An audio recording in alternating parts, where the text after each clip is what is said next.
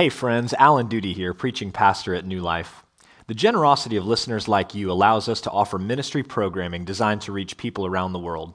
If you'd like to partner with us in an ongoing way or by giving a one time gift, please visit our website, newlifecs.net, and click on Give. There you'll find information to give online, by text message, or by mail. Thank you, and enjoy the following message. 1 Timothy chapter 2 verses 1 through 7. First of all, then I urge that supplications, prayers, intercessions, and thanksgivings be made for all people, for kings, and all who are in high positions, that we may lead a peaceful and quiet life, godly and dignified in every way. This is good, and it is pleasing in the sight of God our Savior, who desires all people to be saved and to come to the knowledge of the truth. For there is one God and there is one mediator between God and men, the man Christ Jesus, who gave himself as a ransom for all, which is the testimony given at the proper time. For this I was appointed a preacher and an apostle. I'm telling the truth, I'm not lying, a teacher of the Gentiles in faith and truth. This is God's word. You may be seated. I drove to Houston last week to spend some time with some of my friends who are in pastoral ministry and just to encourage them and pray with them. The devastation in that area is catastrophic. And I heard story after story of, of loss. Some of my friends lost their homes. Many of their church members lost their homes. Many people in the area lost their homes, and much more. A home can be replaced, but memories, photo albums, those were the greatest losses of all. One of my friends told how his church had been praying for an opportunity to reach their neighborhood with the good news of the gospel. And he recounted a particular story for me of this Chinese man who lives in California but had bought a house in North Houston three weeks ago. He was engaged to a woman, and they were going to be married and then move into this house, and she broke off their engagement a week and a half ago. And so he drove to Houston to prepare his house to get ready to sell, and he arrived to find four feet of water in it. He knew no one, he had no flood insurance, he had no idea what he was going to do. And then my friend and his church showed up, and they began to get the water out. They began to tear out all of the flooring, the drywall to serve him meals, to bring him clothes. And the entire time, he was just bewildered. He could not understand why it was that this group of people were doing these things. And he kept offering money and, and other forms of compensation, and they would turn it down again and again. And so finally, he sat down with my friend Patrick and he said, Why are you doing this? And so Patrick got to share with him that they had been praying for opportunities to minister to people just like him and that they had been hoping to share the gospel, the good news of Jesus. And after my friend Patrick got done talking with him over multiple hours, the man said, If you are Christians, and this is what Christians believe, then I want to believe that too.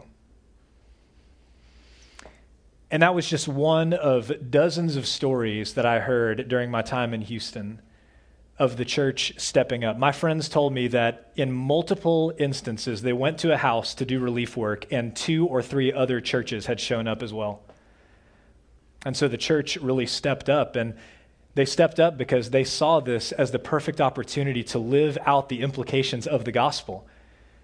To show that Christians are more than just talk, that we really do love God and want to love other people. As Christians, our desires change over time to match God's desires. And friends, what we're going to see in the scripture today in 1 Timothy chapter 2 is that God desires all people to be saved. And because God desires all people to be saved, we must persevere in prayer as we proclaim the gospel. So let's look there at the first verse together in chapter 2, verse 1. Paul says, First of all, first of all, then, I urge that supplications, prayers, intercessions, and thanksgivings be made for all people. Paul tells Timothy here to keep first things first. For him to be a faithful steward of the gospel message, for him to wage the good warfare, prayer was going to have to be the top priority. Now, most Christians, probably you and me, would agree that prayer is the top priority. We would probably say that in the Christian life, there's not anything more important that we could devote our time and our energy to than prayer. But at the same time, most of us would admit that our prayer lives are inconsistent at best. Most of us would say, My prayer life is not what I want it to be or what it should be. Now, why is that? Most of us know what the Bible teaches about prayer. We know that God commands us to pray. So it's not that we lack knowledge, we understand that God commands us to pray. So maybe it's that we lack faith. Maybe the problem isn't knowledge, but belief that God actually hears us, and when He hears us, He will actually answer our prayers. Look at what Don Whitney says in his book, Spiritual Disciplines for the Christian Life. Often we do not pray because we doubt that anything will actually happen if we pray. Of course, we don't admit this publicly, but if we felt certain of visible results within 60 seconds of every prayer, there would be holes in the knees of every pair of Christian owned pants in the world. If you and I had a guarantee that every single time we knelt in prayer, we would be heard and answered, don't you think we would pray? But friends, that's exactly what the Bible teaches, is that every single time we pray, we are heard and answered. Not always in the way that we want, not always in the time frame that we want, but we are promised that God hears every single prayer and that he answers them. So maybe it's not knowledge and maybe it's not faith for some of us. Maybe it's that we don't know how to pray. I think it's true for me and for a lot of us we know how to petition God, we know how to ask Him for things. And so when we actually conjure up the discipline to pray, what happens a lot of the time is we work our way through the prayer list. You know, we've got these certain things we want to ask God for, and we know other people in our life who have asked us to pray for them. And so we work through that list. But we come to the end of that list pretty quickly, and we're like, uh, okay, I guess I'm done. I don't know what else to pray for. But, friends, thankfully, the Bible gives us both instructions and examples of prayer. And we see that right here in this first verse. Paul urges us to pray using four different terms. First, he says supplications. That word could also be translated petitions. So the word has the sense of asking for something based on a sense of urgent need. I really need this. And there's many examples of supplications or petitions in the Bible. I think about Luke chapter 1 Zechariah is this godly man. He's a priest and he is serving in the temple of the Lord, and he's married to a godly woman named Elizabeth.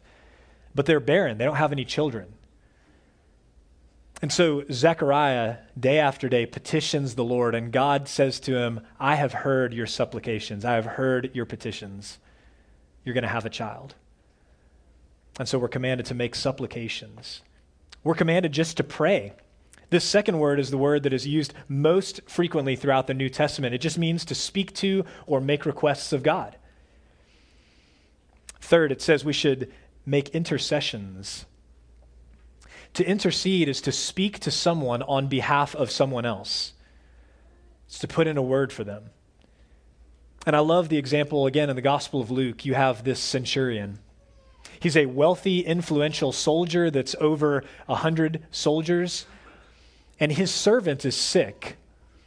And so he leaves his post and he travels a distance and comes to Jesus and he intercedes for his servant on his behalf. He asks Jesus to heal his servant, he intercedes for him.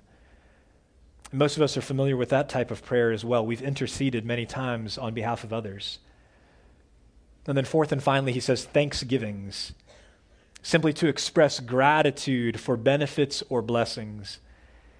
And many times in the scripture, this is how Paul opens each one of his letters by thanking God for his work in the life of the church that he's writing to. Thanking God for his work in his life or Timothy's life, as we saw at the beginning of this letter. Paul was thankful to God. Now, Paul's point is not necessarily to differentiate strongly between all these different types of prayer. He's not saying, like, here are the only ways that you can pray. There are many other ways that Scripture talks about that we can pray. But Paul's point, rather, is that we should pray in all ways, at all times, for all people. That's Paul's point. When we pray, we should thank God for his work in their lives. When we pray, we should petition the Lord. We should intercede for others. We should communicate regularly with God for all of these reasons and more, but we should pray in all ways, at all times, for all people.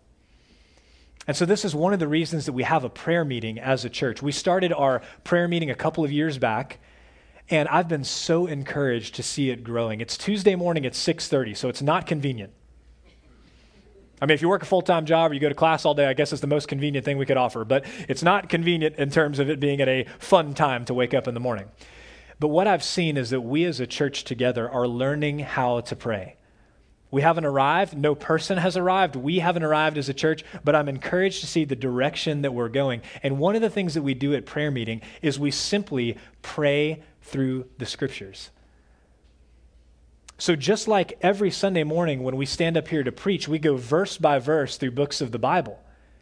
When we gather for our prayer meeting, we go verse by verse and we pray God's word back to Him. Friends, our prayers will become inexhaustible when we learn to pray God's word back to Him. When we learn to open up the Bible and not just simply let our eyes pass over the words of a passage, but then at the end of that time of personal devotion or that time together in life group or whatever else, we keep that same Bible open, that same passage open, and we pray those words back to God. Worshiping Him for what He's done and thanking Him petitioning Him for the things that we need in our own lives, interceding on behalf of others, our prayers become inexhaustible when we learn to pray God's word back to Him. And so we are called to pray in all ways, and we are called to pray for all people. And look at how Paul spells this out. He says, Pray for kings and all those who are in high positions. So the command is not just to pray for ourselves. The command is not just to pray for family members or church members. The command is to pray for everybody, including government officials. Now, let me say this if you fi- find it hard to pray for President Trump, if you found it hard to pray for President Obama, then let me just remind you that he is talking about Emperor Nero. President Obama by many accounts, is a good man, a good father, a good husband. Donald Trump, I'm sure, has redeeming qualities. Emperor Nero was a wicked, wicked man who systematically persecuted the church, tortured Christians, killed Christians, systematically persecuted the church. And Paul says, I want you to pray for kings and all those in authority. This is the man that he has in mind. This is the man that he has in mind. So he's not saying pray for Christian leaders. He's not saying pray for leaders that you like or agree with. He's saying pray even for those government officials that you completely disagree with or that are persecuting you. Now, friends, many Americans take good government for granted. We don't think anything about it. We just take it for granted that we live in a free country. We have free speech, freedom of religion. We take all that stuff for granted. And I think it shows when you look at the, the, the polling results from this last election. Roughly half of all eligible voters cast a vote in this past election. Half. So, to put that another way, when given the opportunity to have a say in who is going to be the most influential leader in the world, one out of two Americans shrugged that off.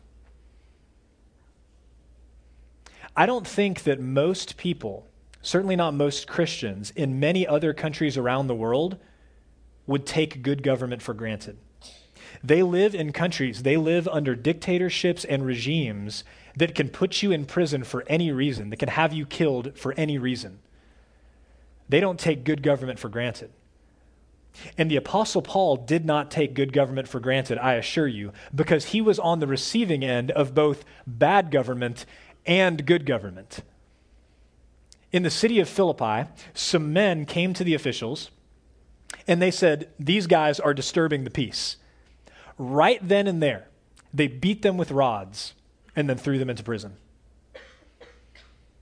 They were uncondemned Roman citizens, and they were beaten and jailed on the spot with no trial. Not long after that, Paul was in Ephesus, the very city that Timothy lives in. And a riot was forming because Paul was preaching the gospel. And they brought this huge crowd together and they wanted to bring out Paul. They wanted to bring out all the men and beat them, kill them, imprison them, whatever.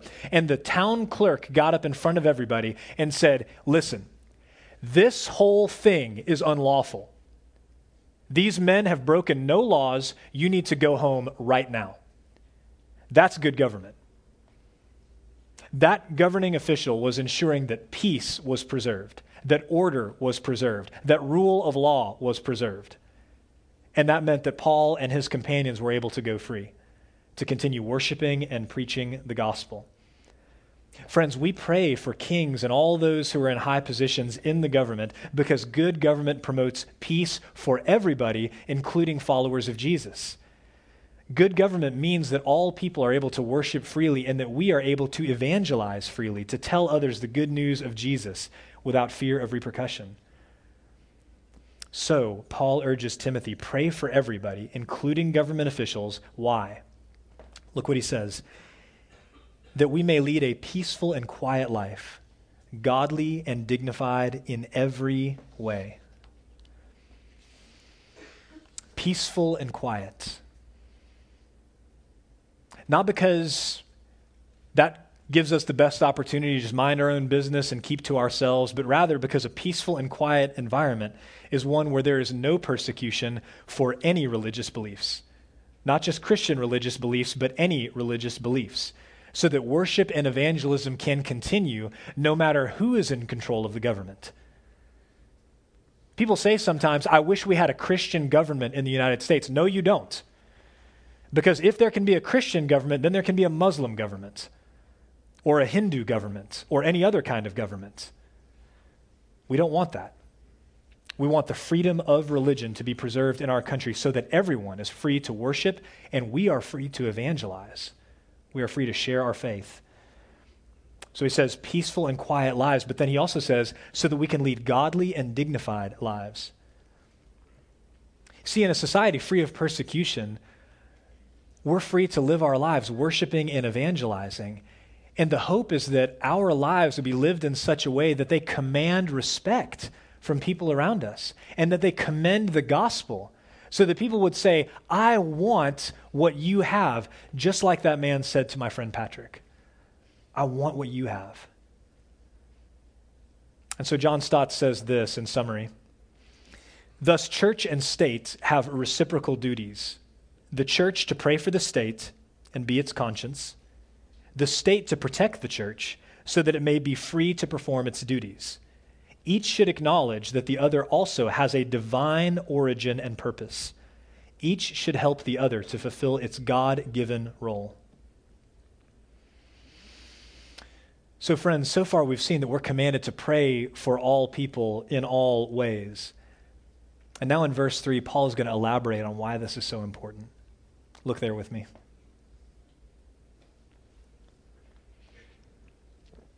This is good, and it is pleasing in the sight of God our Savior, who desires all people to be saved and to come to the knowledge of the truth. So, according to these verses, the reason we pray for governing officials ultimately is because God desires all people to be saved and to come to the knowledge of the truth. Now, you remember back in chapter 1, false teachers had infiltrated the church at Ephesus and they were causing division in the church. And from the letter that Paul writes to the Ephesians, it seems very clear that these people were Jewish or at least Judaizers. They were proselytes, maybe, that were teaching that Gentiles were either second class citizens in God's kingdom or that Gentiles, non Jewish people, couldn't be in the kingdom of God at all. So they had this teaching that was causing division that was either ethnocentric or racist in nature and saying God does not want certain people to be saved. And so he counters that very strongly, both in the letter to the Ephesians and right here, by saying God does not only want Jews to be saved, God wants all people to be saved. That is his desire. And that truth is found all over the Bible. We read Ezekiel 33 earlier. Look at what he says in Ezekiel 18. Have I any pleasure in the death of the wicked, declares the Lord God? and not rather that he should turn from his way and live? Some of you are familiar with 2 Peter 3 9. The Lord is not slow to fulfill his promise, as some count slowness, but is patient toward you, not wishing that any should perish, but that all should reach repentance. There are many more specific verses that we could point to, but when you consider the whole storyline of Scripture, this is the message from Genesis to Revelation. We studied Genesis last year and we saw that God chose a man named Abraham and promised to make a great nation out of him. But what was his ultimate aim, his ultimate purpose in doing that? It's so that Abraham and his descendants would be a blessing to all the nations of the earth. Jesus himself, when he gives us the Great Commission after his resurrection from the dead, says very clearly that we are to make disciples of all nations, making disciples of every tribe, every tongue. God's heart is clearly that all be saved. So, the obvious question at this point is that if God desires all people to be saved, why doesn't he save everyone? Universalism is the idea that all people are going to be saved no matter how they respond to the person and work of Jesus Christ. Universalism is not taught in the Old Testament. It is not taught in the New Testament. It is not taught by Jesus. So it is taught nowhere. It is simply not a biblical idea. But if God desires all people to be saved, why doesn't He save everyone? It's not because He can't, it's not because he's unable. God is all powerful, he can do all that he pleases, nothing is hindering him. Further, it's not that his grace is insufficient. The Lord has infinite, uh, an infinite measure of every single one of his attributes. So he is infinitely gracious. He doesn't run out of grace, he doesn't have a limited amount of it. His grace is sufficient. So, friends, the reason that God does not save everyone, even though he could, is because God desires something more than saving all people. Right? He desires something more. That follows logically. We all do whatever it is that we most desire. So, one of my favorite illustrations is from R.C. Sproul in a book that we have in the bookstall, Chosen by God. He says, If I want to go on a diet and somebody presents me with a tub of ice cream, we'll say Bluebell since it's Texas, I am going to choose in that moment whatever I want the most. If I most want to lose weight, I'm going to push the tub away. But if I most want the ice cream, I'm going to eat the ice cream. That's the sad reality about Christians and sin. Is that we've been set free from sin, but we always choose what we most want. So, do we most want to honor God in that moment? If so, we will not choose sin. But the sad reality is that sometimes we most want sin and that's why we choose it instead of God.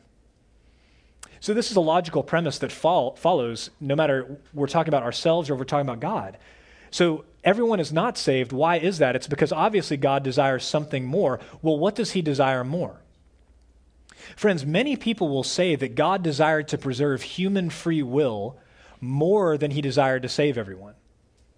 In other words, God could have saved everyone, but then he would have had to violate human free will in order to do that, and God wants people to freely choose him. Have you heard that before? There is a huge problem with that explanation. There's a huge problem with that explanation, and the problem is that it assumes human beings are a blank slate that we are born with absolute free will, that our free will is not constrained in any way, that we are able to objectively choose between two alternatives faith in Christ on the one hand and unbelief on the other hand. But if you've studied the scripture for any length of time, you know very well that the Bible does not teach that we are a blank slate. The Bible does not teach that we are born with absolute free will not having our free will constrained in any way. The Bible does not teach that. To have absolute free will, our free will cannot be constrained in every way. Do you see where this is going? We are born with our will constrained. We are born with sinful hearts. So we aren't absolutely free. to evaluate faith or not faith objectively. We're born with sinful hearts that lead us time and time again to choose sin rather than God, to choose to continue on in our disobedience and rebellion rather than repentance and faith. We are born not with absolute free will, but with free will that is constrained by a sinful heart. Do you see why the answer cannot be that God desires to preserve human free will? That's why he doesn't save everyone. All, be, all human beings have free will. There's no debate about that in Scripture. There's no debate here this morning about that. We all have free will. But our sinful hearts constrain that free will, and that is why we need to be born again. Nicodemus, who is this great teacher of Israel, comes to Jesus in the middle of the night because he's scared he's going to be seen by somebody. And he comes and he starts to ask Jesus questions about salvation and what he came to do. And you notice that Jesus doesn't just tell Nicodemus, well, you just need to make a different choice. You're, you're, making the wrong choice, you and a lot of people in this nation. He says, no, you must be born again. In other words, you've been born dead in sin. You need to be regenerated. You need to be made alive. You need to be given a new heart with new desires. Because when God makes us alive in Christ, when He regenerates us, when He gives us that new heart with new desires, we are then free to exercise that free will, to repent and believe. That's why Jesus says you must be born again. It is all God when we talk about salvation. It is His grace from start to finish. And so we return to the question once again if God desires everyone to be saved, why doesn't He save everyone? I don't know. And I don't know because the Bible doesn't tell us. God has revealed everything that we need to know for faith and practice, but He has not revealed absolutely everything to us. And in Scripture, He has not told us why He does not choose to save everyone. But here is what the Bible does teach us very clearly. First, God desires all people to be saved. That should be abundantly clear, not just from this chapter, but from the other verses that we looked at. Second, no one deserves to be saved. So no one can charge God with unfairness. No one can say it's not fair that all people are not saved. No, fair would be that we are all judged according to our sin. Fair would be that we are all punished for our rebellion and disobedience toward God. No one deserves to be saved. Third, the Bible affirms that God is perfectly just, so no sin will go unpunished every person will either pay for every sin they've ever committed in hell, or God will punish Jesus in our place. He is perfectly just and does not overlook a single sin. It will either be paid for eternally by us or it will be paid for by Christ on the cross. He is perfectly just. But fourth and finally, God is perfectly gracious and he receives every single person that comes to him in faith. There is no greater summary of what we find in Scripture than Jesus' own words in John chapter 6. Look on the screen. All that the Father gives me will come to me, and whoever comes to me, I will never cast out. I want you to meditate on those two phrases. The first, all that the Father gives me will come to me. God has been working from eternity past to call his people to himself. He has been working to call his people to himself, and we see that with Noah, and we see that with Abraham, as we studied last year. We see that with Isaac and Jacob, his descendants. We see that with David. We see that in the Old Testament prophets. God calling his people out to himself. We see Jesus traveling, preaching repentance because the kingdom of heaven is at hand. God is calling his people to himself. And so Jesus says, All that the Father gives me will come to me. But look at the second half of this verse. Whoever comes to me, I will never cast out. Whoever comes to me, I will never cast out. This is an open invitation to every single person who has ever lived. Whoever comes to me, I will never cast out. And so, friends, I'm trying to help you think biblically about these verses here, but I don't want us to get too lost in the weeds. I want us to focus on the verse itself. God desires all people to be saved. Would you just take a minute and let that sink in? Because all people means you and me. God desires all people to be saved. What, what was it that God saw in me or in you if you're a follower of Jesus? What redeeming quality did we have to commend ourselves before Him? There is not one single reason that I can think of that God would say, I choose Alan. And I know if you're a follower of Jesus, you can say the same. There is nothing in ourselves. It is simply that God loves. God is love.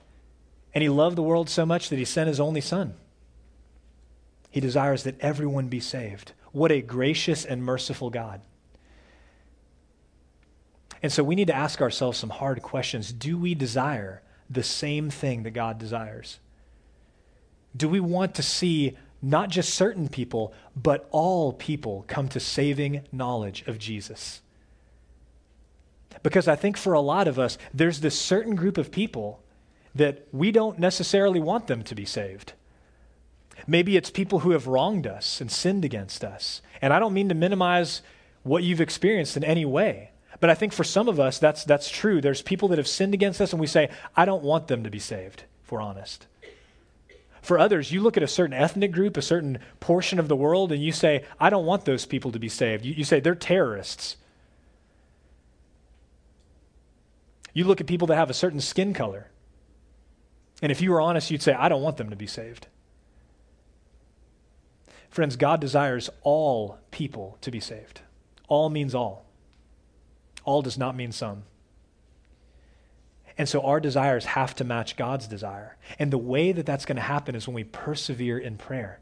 When we say, God, I want to want the things that you say I should want. And as we persevere in prayer, God is going to transform our desires so that it morphs into action. Us going out and sharing the good news of Jesus with all kinds of people people who are like us and people who are very different than us. God desires all people to be saved, so we must persevere in prayer as we proclaim the gospel. Now, look at how Paul wraps this up and kind of explains the importance of this message. Look at verse 5. For there is one God, and there is one mediator between God and men, the man Christ Jesus, who gave himself as a ransom for all, which is the testimony given at the proper time. For this I was appointed a preacher and an apostle. I am telling the truth, I am not lying, a teacher of the Gentiles in faith and truth. as we saw, God's desire is that all be saved and that everyone come to a knowledge of the truth. Well, the question is, what is that truth? Well, it's got at least three components that we see in these verses. First, there is only one God, and every person is going to be held accountable to him. There's only one God. There are many religions out there that teach that there are hundreds, even thousands of gods. But over against that idea, God reveals through his word that he is the one and only true God. And there are many out there that would say, well, all monotheistic religions are the same. They all believe in one God. Well, friends, Islam and Christianity and Judaism are not the same.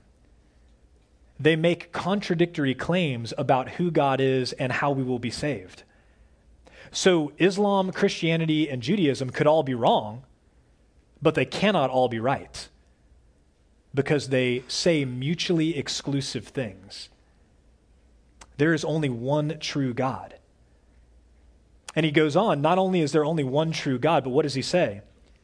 There is only one mediator between God and men, the man Christ Jesus.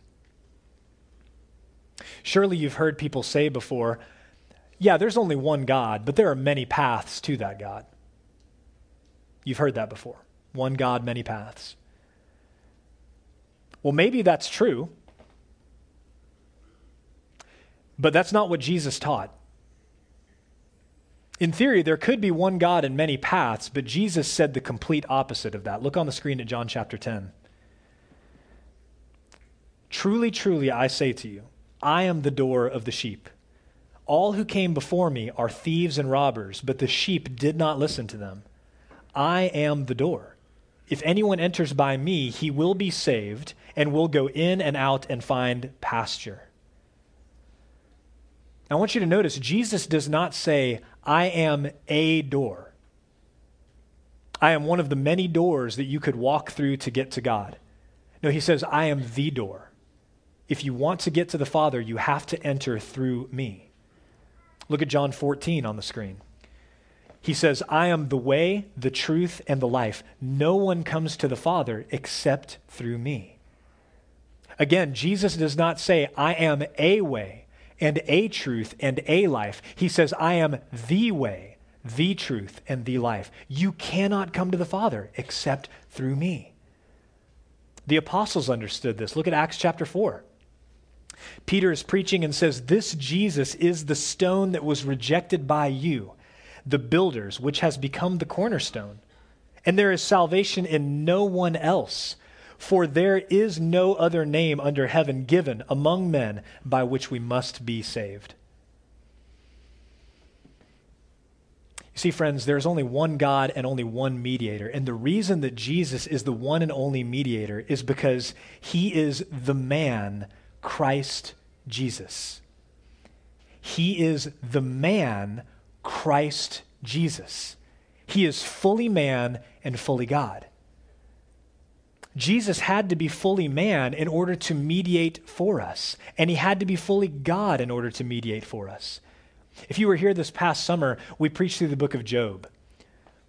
And at one point early on in the book, Job is lamenting his position before the Lord. And look at what Job says there is no arbiter between us, that is, between Job and God, who might lay his hand on us both. Job is saying, What I need right now is I need somebody to step into the gap and lay his hand on God and on me. I need a mediator. And Jesus is that mediator. Because he was fully human, he could be tempted in every way, just as we are. Because he was fully human, he could stand in our place and represent us. But because he was fully God, though he was tempted in every way, he never sinned. Because he was fully God, he was able to rise from the dead, victorious over sin and death. Jesus is the mediator that we need. He's the only one that could stand in the gap. And then, third and finally, we see that Jesus, the one mediator between God and man, gave himself as a ransom for all. Look on the screen again at John 10. Jesus says, For this reason, the Father loves me, because I laid down my life that I may take it up again. No one takes it from me, but I lay it down of my own accord. I have authority to lay it down, and I have authority to take it up again. This charge I have received from my Father. See, Jesus laid down his life willingly. Nobody took it from him. He laid down his life willingly as a ransom for all. And as we talked about a few weeks ago, a ransom is the price paid to set a slave free from captivity. And that's exactly what we were born dead in sin, born slaves to sin we were enslaved to the desires of our hearts, to evil and wickedness in every form. But Jesus gave himself, laid down his life as a ransom to pay the price to set us free from captivity to sin and death. And so Paul says, This is the testimony. There's one God and one mediator between God and men, the man Christ Jesus, who gave himself as a ransom for all. That is the testimony. No matter what the false teachers claimed, God did appoint him as a preacher, as an apostle to the Gentiles. Because God desires all to be saved, not just the Jews, but all people. And so, friends, maybe you're here this morning And you've thought to yourself for some time, I don't know why God would want anything to do with me. I have not been a good enough person. I haven't been religious enough. Maybe you've had those thoughts. I hope you see that God desires all people to be saved, and that includes you. That includes you. Jesus did not come for the righteous, but for the unrighteous. He did not come for the healthy, but for the sick. And so if you find yourself in that place this morning, burdened and weighed down with your sin and your inability to obey God perfectly at all times, then understand Jesus came for you. He came saying that his yoke was easy and his burden was light. If you repent and turn to him in faith, he will save you. Because he says, Whoever comes to me, I will never cast out. And so I don't want you to delay any longer. If you've been learning about Jesus for a little while now, I don't want you to delay any longer coming to him in repentance and faith. He stands ready to save you today. And if you're already a believer in Jesus, it's vitally important for you to understand God's heart for all people, for every person created in his image and likeness. He desires all people to be saved, and we have to desire that as well. But our desires are only going to be changed as our prayers change, as we begin praying God's word and having our hearts conformed to what He wants the salvation of all people. So, friends, God desires all people to be saved. So we must persevere in prayer as we proclaim the gospel. Let's pray. Father, as we bow before you this morning, I pray that you would remind us afresh of our great need for Jesus. The sad reality is that over time we become comfortable with the gospel message. We become overly familiar with the news that you sent your only son. Not to come and gather up all of the good people who were religious enough and good enough, but that you sent your only son, your perfect son, for sinners like us. I pray that we are freshly amazed at the gospel of grace this morning. We ask forgiveness for taking it for granted. And God, we pray that you would conform our desires to what you desire and that just as you desire all people to be saved, we would desire the same thing.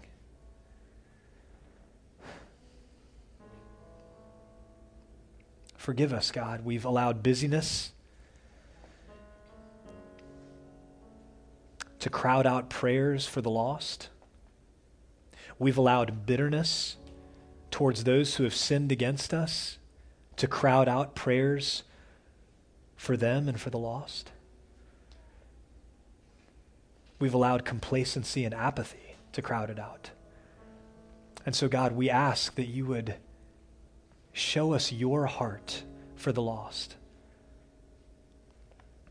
Show us Jesus who stood over Jerusalem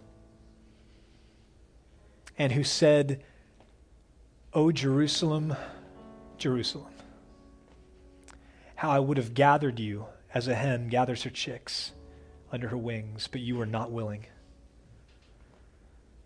I pray that our hearts would break for the lost. Our family members, our friends, those that we go to work with every day, those we go to school with. And that as you transform our hearts, our prayer life and our lives would be transformed. We thank you, God, for your word, and we thank you for your great love for your people. In Christ's name we pray. Amen.